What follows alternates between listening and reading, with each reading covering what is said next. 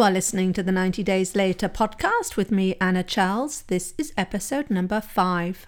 Welcome to the 90 Days Later podcast, where I show you how to stop over drinking in 90 days without missing out on life. If you're not an alcoholic but fed up with saying yes to a drink when you mean to say no, you're in the right place. Happy Tuesday, everybody. Hope you're well. Hey, I'm really delighted you've tuned in today as I have a humdinger of a topic. It's something I lived through for years, and it's something that comes up all the time when I talk with other women who want to change their relationship with alcohol. It's a kind of Jekyll and Hyde thing. So here's the situation you want to cut back the booze or maybe even stop altogether, but you have this abiding, kind of lingering fear that it will be boring to not drink. So you end up kind of putting the brakes on any forward movement because you don't want to be in that situation where you're bored. I remember thinking it would be so dreary to not drink, right? You go to these events and oh my gosh, the tedium of not drinking. But in any case, I had this image where I'd go out somewhere and everyone around me would be laughing and connecting, having a whale of a time, while I'd sort of stand there, stand around, nursing a fizzy water, feeling out of place, alone, miserable, and deprived. And my goodness, who'd want to be in that situation? So, if that's you, in today's podcast, I'm going to provide strategies to help you deal with those moments when you get into thinking it's so boring to not drink, and how you can avoid derailing or sabotaging your progress. So, first, I want to say boring is an emotion that you create in your head, right? It's not just something that happens. It's not some fixed constant that option A is quote unquote boring and the option B isn't. One person's boring is another person's dazzling excitement. So consider this. You could invite me to an intimate gathering with the designers of some brand new car where they would all be there and they'd all explain all the technical processes and give hands on VIP, never seen before access to all the newly invented gadgets and gizmos. You could get a test drive and so on. And I'd likely roll my eyes and say how boring it sounds, right? I'd probably not even go, even if it were free, right? To me, that would be boring. But invite a car fanatic to the same event and you'd get a totally different reaction they'd bite your hand off. They'd probably even pay for the privilege.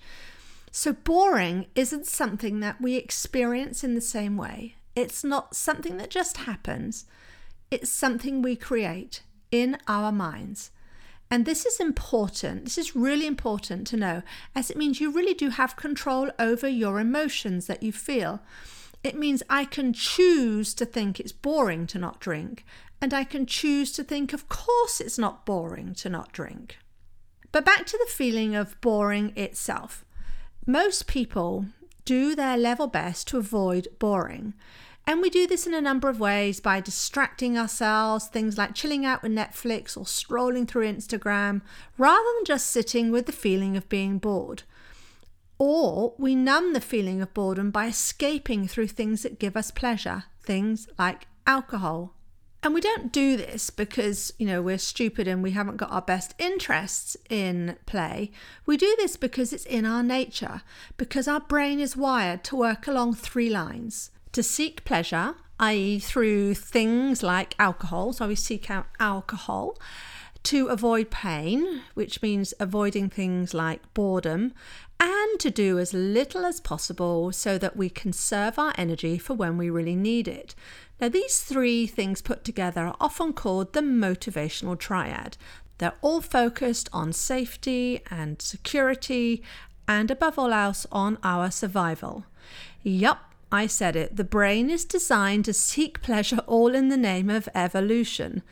This is why things like eating and drinking, and I'm not even talking alcohol here, but natural things like water, even, make us feel good. As humans, we need to eat and drink to live, to survive. So we get pleasure from eating and drinking. It was a form of incentive to get us to face the dangers lurking outside so that we would ensure we got enough to eat and drink that day so that our ancestors could survive. Now, while boredom, especially in these, this day and age, is not a threat to our survival. It is an uncomfortable emotion, and to our brains, therefore, our brains interpret this as a kind of pain. It's something our brain wants to avoid, which is where alcohol comes in because we have taught our brains that alcohol, having been blended and concentrated to provide intense hits of pleasure, gives us programmed relief to emotions that don't feel good. In other words, we've taught ourselves that drinking turns something boring into something fun. You're suffering a tedious conference, well, it's made acceptable by trays of alcohol being handed round. Maybe you're attending a family wedding you just can't get out of, well, made all more bearable by chilled Prosecco. But while alcohol will give you the dopamine hit, it'll give you that buzz, the buzz that tells your brain all's well with the world, everything's great, I'm having a great time. Nothing's really changed, right? It's the same tedious conference you're attending. You're at the same family wedding you were desperate to not go to. And I found this out all the time because drink in those situations is just making you think that events and parties or activities or even being with certain people, right, get that one, huh, is better than it is. But drinking really is changing nothing, it is simply making things tolerable. And this is important because there is a huge distinction between having fun and finding something tolerable. Please don't mix these two up, just as I once did. Looking back, I know there were certain relationships, certain experiences that I was making tolerable by drinking wine. Otherwise, they wouldn't have been tolerable, and guess what? I wouldn't have had them in my life. There was a friend, for instance, I had who the only thing we ever did together was sit in a bar and drink. I mean, that was it. Without the alcohol, I would never have found the experience tolerable enough to keep something I would carry on repeating certain meet and greet parties, cocktail parties, I tolerated because of the booze on tap. But the much more interesting question becomes do I want a life that's only tolerable if I'm drinking, or do I want to change my life so I don't actually need to drink to make it tolerable? Alcohol prevented me from looking at this objectively. And the key is that you don't have to change your life first in order to stop drinking. So many people want to do, they want to control things, control their environment, think, get all these things straight, and then I'm going to stop drinking. No. If you stop drinking first, then really the, the, the blinkers come down. You'll really see what's true about each experience. You'll find out things like what makes an experience good. Is it the food or is it the alcohol or something else? Or is it the experience itself and how you show up and interpret it? Right? Is it down to you? I know that drinking made me think that certain acquaintances and friends and activities and relationships were much better than really they were. But I would tell myself it's boring to not drink, and I keep on drinking and keep on you know doing the same things tolerating the same people tolerating the same events when all I really needed to do was decide what I wanted and to make those changes in my life. Without alcohol, I now make many more conscious decisions. Now, I want to be clear this doesn't mean I'm happy 100% of the time, and it doesn't mean I never feel bored. But I'm not papering over an emotion by trying to convince myself that things are better than, than they seem. I certainly wouldn't go around thinking it's boring to not drink and that therefore the, the drink itself would make the thing better. No, instead, I make conscious decisions. Now, these decisions may include not going to the event or the meeting or hanging out with the person whom I can only tolerate with alcohol in the mix, right? There's a decision point that comes from these changes. I understand now that finding things boring is part and parcel of being human, that it's not all going to be days of deep joy and contentment. So learn to navigate those moments when you feel bored. Be willing to have a boring time without the need to pretend it's good by dulling the experience with alcohol. Without having that sense of entitlement that so many of us have to escape through alcohol and then to pretend that everything's great all of the time. Don't go to war with boredom. Don't get into all the drama. Oh my God, it's so boring without a drink. Because boredom comes disguised as an urge willing you to distract yourself. Instead, stay with the emotion of boredom. What does it feel like in your body? For me, I get an ache in my lower back and a certain tightness across the middle of my shoulders and an overwhelming desire, especially in group settings where I don't know many people, to want to just stay quiet and count the minutes until I can leave. And this is why I would think it was boring to not drink. So by drinking these kind of events, you know, this pain, it would go away. In other words, I use that feeling of boredom to disguise my fear at my lack of confidence and not finding it easy to talk to people I don't know. And that made me feel guilty and embarrassed. So you can see that the boredom is actually showing up in disguise. It was hiding these emotions of guilt, embarrassment, and lacking confidence that are really the drivers for the emotion and really where I should be focusing my attention. Drinking was keeping all this hidden from me. And things changed when I decided that instead of drinking over these feelings just to keep things tolerable, I would use coaching to evolve into the next version of myself, which is how I help my clients today.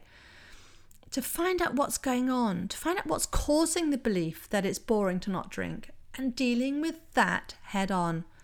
So you get to see how much more enjoyable life can be when you have the full experience, it really is the difference between papering over the cracks to stripping back to the bare wall and building up from a strong foundation to live, not to tolerate.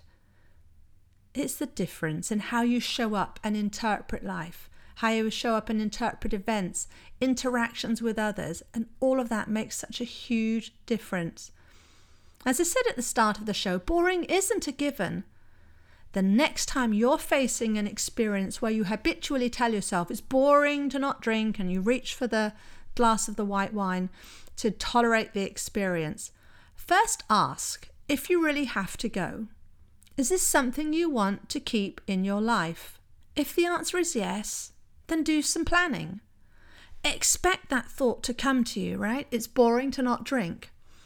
Be ready for it turn your focus to other people. This is a great, great tip I was given. Think about who you'll meet old friends, maybe people from the family you haven't seen for ages, or new acquaintances who in time could become friends. Think about questions you could ask, about conversation topics you could start. Ask yourself how can you help? Of course, you know, this won't work if you're at an event at a hotel or something, but if you put service first and you relegate stewing in your own emotions to something else, making yourself of service makes that your primary goal, puts the attention and focus on other people. I once did a bet with a friend. Um, we were we had been invited to this cocktail party, and it was just one of those tedious things that you you do sort of have to be seen to be going to. But I once did a bet with a friend that we would see who could speak to the most people at that cocktail party. Right, sort of had it set up as a game. My goodness, it was a revelation. I ended up having a really great time. And I put it down because I wasn't in the headspace of thinking, oh my gosh, how long have I got to be here? This is this is awful. I don't want to be here. But my focus was on contribution and connection. I can tell you this, I certainly was not thinking oh, it's boring to not drink. I didn't have time to drink. I was having too much fun. So in summary, you create the emotion of boring in your mind.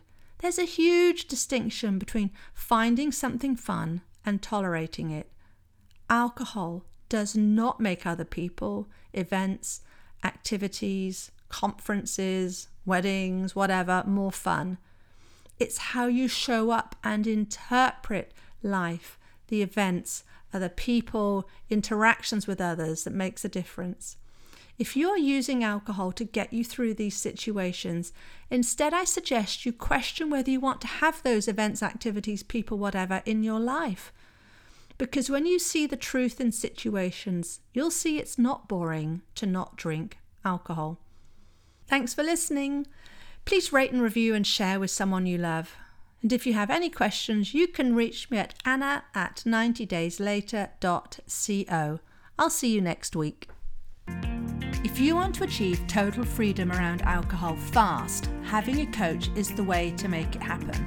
So I'm inviting you to a discovery call to see if we'd be a good fit. This is a completely free of charge, no strings attached call. You can sign up in the show notes or by emailing anna at 90dayslater.co. And if you enjoyed the show, I'd really appreciate if you'd leave a rating and review to help others find the 90 Days Later podcast.